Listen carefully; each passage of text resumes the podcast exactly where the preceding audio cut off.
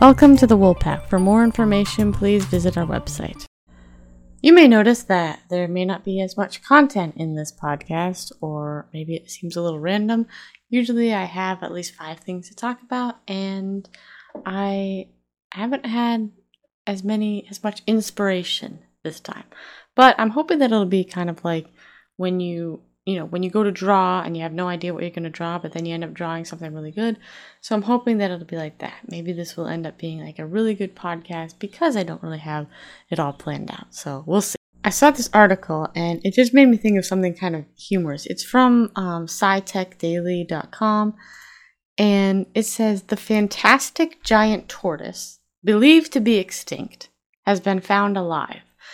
And I always find this funny because they've done this with other animals, um, where they'll think it's extinct or endangered or something, and then all of a sudden they'll find like a whole bunch of them somewhere else. And this would be kind of an interesting game, I think, or like an interesting show of like find, where you take a bunch of people and you put them like in diff- like in a certain area in the world, and the whole goal is they have to find like an animal that we think is either extinct or endangered, because it's happened so many times. Like, how many other animals are out there just hiding away from us, you know, having like whole communities and all this stuff. And I think that would be a very interesting challenge, you know. So you just take a bunch of scientists, say, take a bunch of like, you know, outdoor wildlife people, put them like, you know, like somewhere in like South America, or just, you know, somewhere in the world, and then just tell them they gotta like look and look and look and see if they can find one of these extinct or, da- or endangered animals. I think it would be quite interesting. I mean, you know, because who knows? Maybe there's like a whole civilization out there of animals. Maybe they built a city. Maybe they've built a town. You know, I mean, they already say that we've only explored like, what, five percent of the ocean? So who knows what's out there? You know, lots of weird stuff out there. But I think that'd be an interesting show. I have a whole bunch of art projects that I have not been working on, um, but I am planning on working on them, actually. Um, um, scheduling and everything has gotten better, so I'm really looking forward to it because I haven't done art in a while. And it's kind of funny because sometimes when you're actually making stuff, it can get kind of overwhelming, you kind of run out of ideas, but then it's like you... You stop making stuff, you stop doing art for a while, and then you have a ton of ideas that you get like overwhelmed with all the ideas you have. But it's like, can there be a balance? Because it's either like, you know, you're doing art and you can't come up with any ideas, or you're not doing art and you come up with a hundred ideas. It's like, can't we have a balance where you're doing art and you have like at least a couple ideas? It, it should, it needs to be balanced out a little bit because, you know, I do like making stuff. I enjoy it. Um, but I like to make it when, you know, I have an idea in mind, or at least something, you know, to do. Um, so yeah, I'm looking forward to doing, you know, these projects. I'm really working on them. I think they're going to be a lot of fun. And some of them are kind of new stuff. Some of them are kind of things I've done before, but it should be fun. Reasons dot org has a article or like a blog post titled, "Is There a War Between Science and Faith?" It's like a question of the week that they have. And I would say, if I were to answer that question, like if somebody were asking that, I would say yes and no. Um, I would say there isn't a war in just the basic understanding of science and faith. I don't, you know, I don't think that they are not at odds. There's not a war there. But I think, you know, we as humans, when we get, you know, in, involved in things, we get so tied to our, you know, you know, way of thinking, our, you know, worldviews and everything, that we, we create a war. We create kind of, you know, problems where there are no problems. So, you know, science is, you know, by itself, and then faith by itself, which faith, if, you know, if you don't know, is, is like trust. You know, like the Greek word for faith is like when we say the word trust, and it's not a blind trust, it's a trust in, you know, reliable things. You know, like when you say you trust your spouse, you know, something like that, you know, you don't, you're not just trusting them blindly. You know that they are a faithful, reliable person, so you're trusting them. So these things are not, you know, science and faith by themselves are not at, at odds. But when we come in with our, you know, ideas, or this is how things should be, or this is my worldview, that's your worldview, or this is how I read that, or, you know, trying to, you know, push things onto other people, that's where the war starts. So, you know, I think that if you if you are somebody who holds to a, you know, religion, if you believe in God, let's just say that. If you're somebody who believes in God, um, even like the God of the Bible or Jesus, um, and you also are studying science, there's not going to be a war there. You know, you can believe in God and then still, you know, follow science, and, you know, there's not conflict there. But some people may differ. But see, that's kind of where the worldview comes in. That's where all this other stuff comes in. So, yeah, I don't think there's, I I think yes and no. There, there's not a war between science and faith, but when you bring in humans, you know, our, you know, fallible, argumentative, defensive, always have to get our way type of people that we are, when you bring us into it and our worldviews, that's where the war starts. And that's really where, you know, it, it can be very peaceful, just them alone, but then when we get involved, you know, we can we can kind of mess things up. Not all the time, but sometimes. Humility. It's something that we all claim to have, but really we all don't.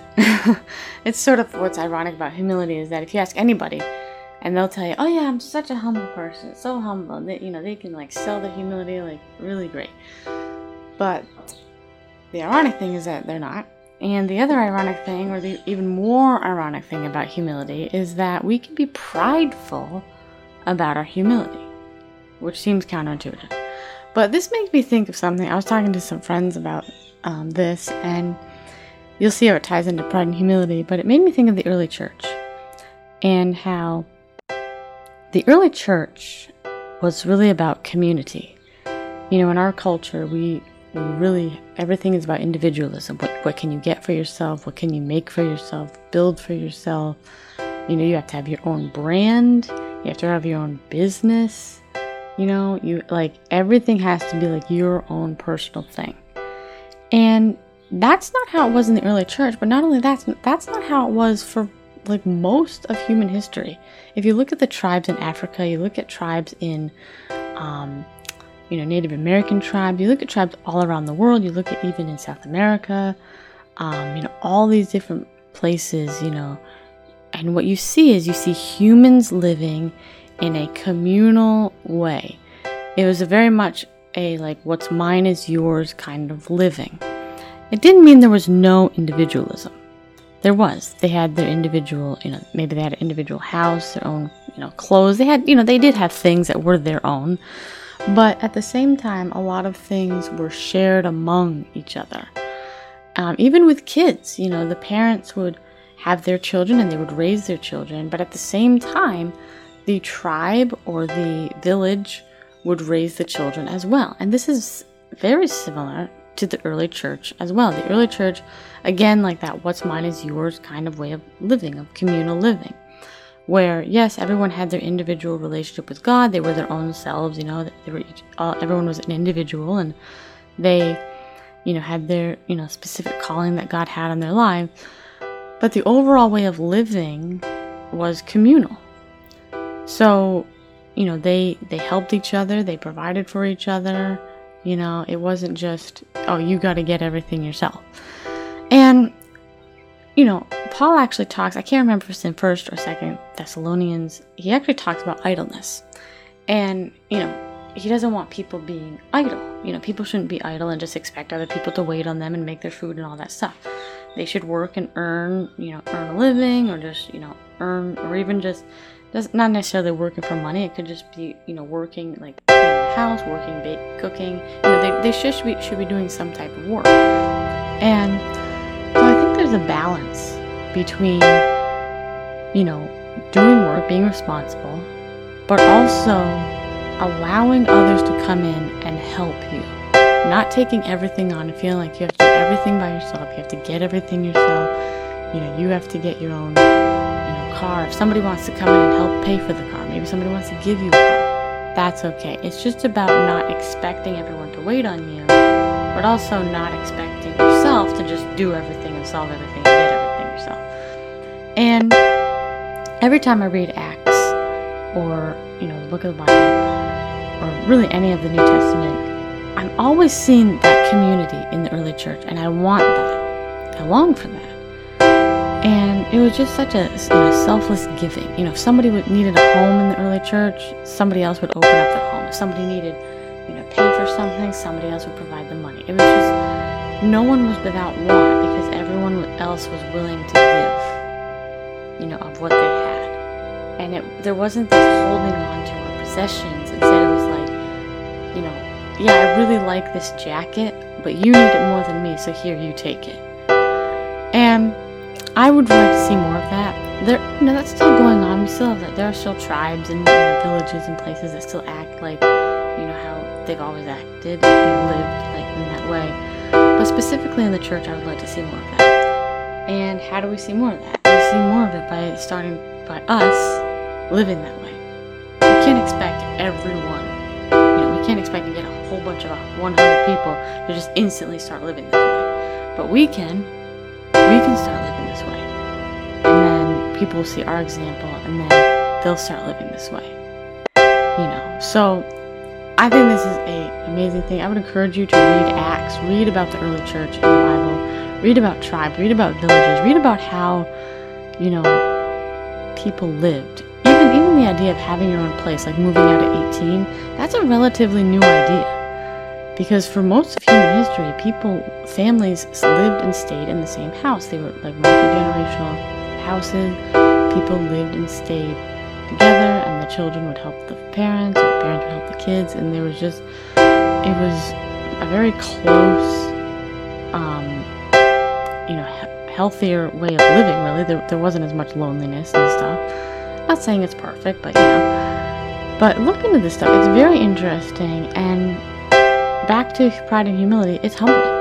It's very humbling to have to say, hey, instead of me getting everything and having the glory of, or pride of saying I got all this, I'm going to have to humble myself and allow others to help me. And that's an amazing thing.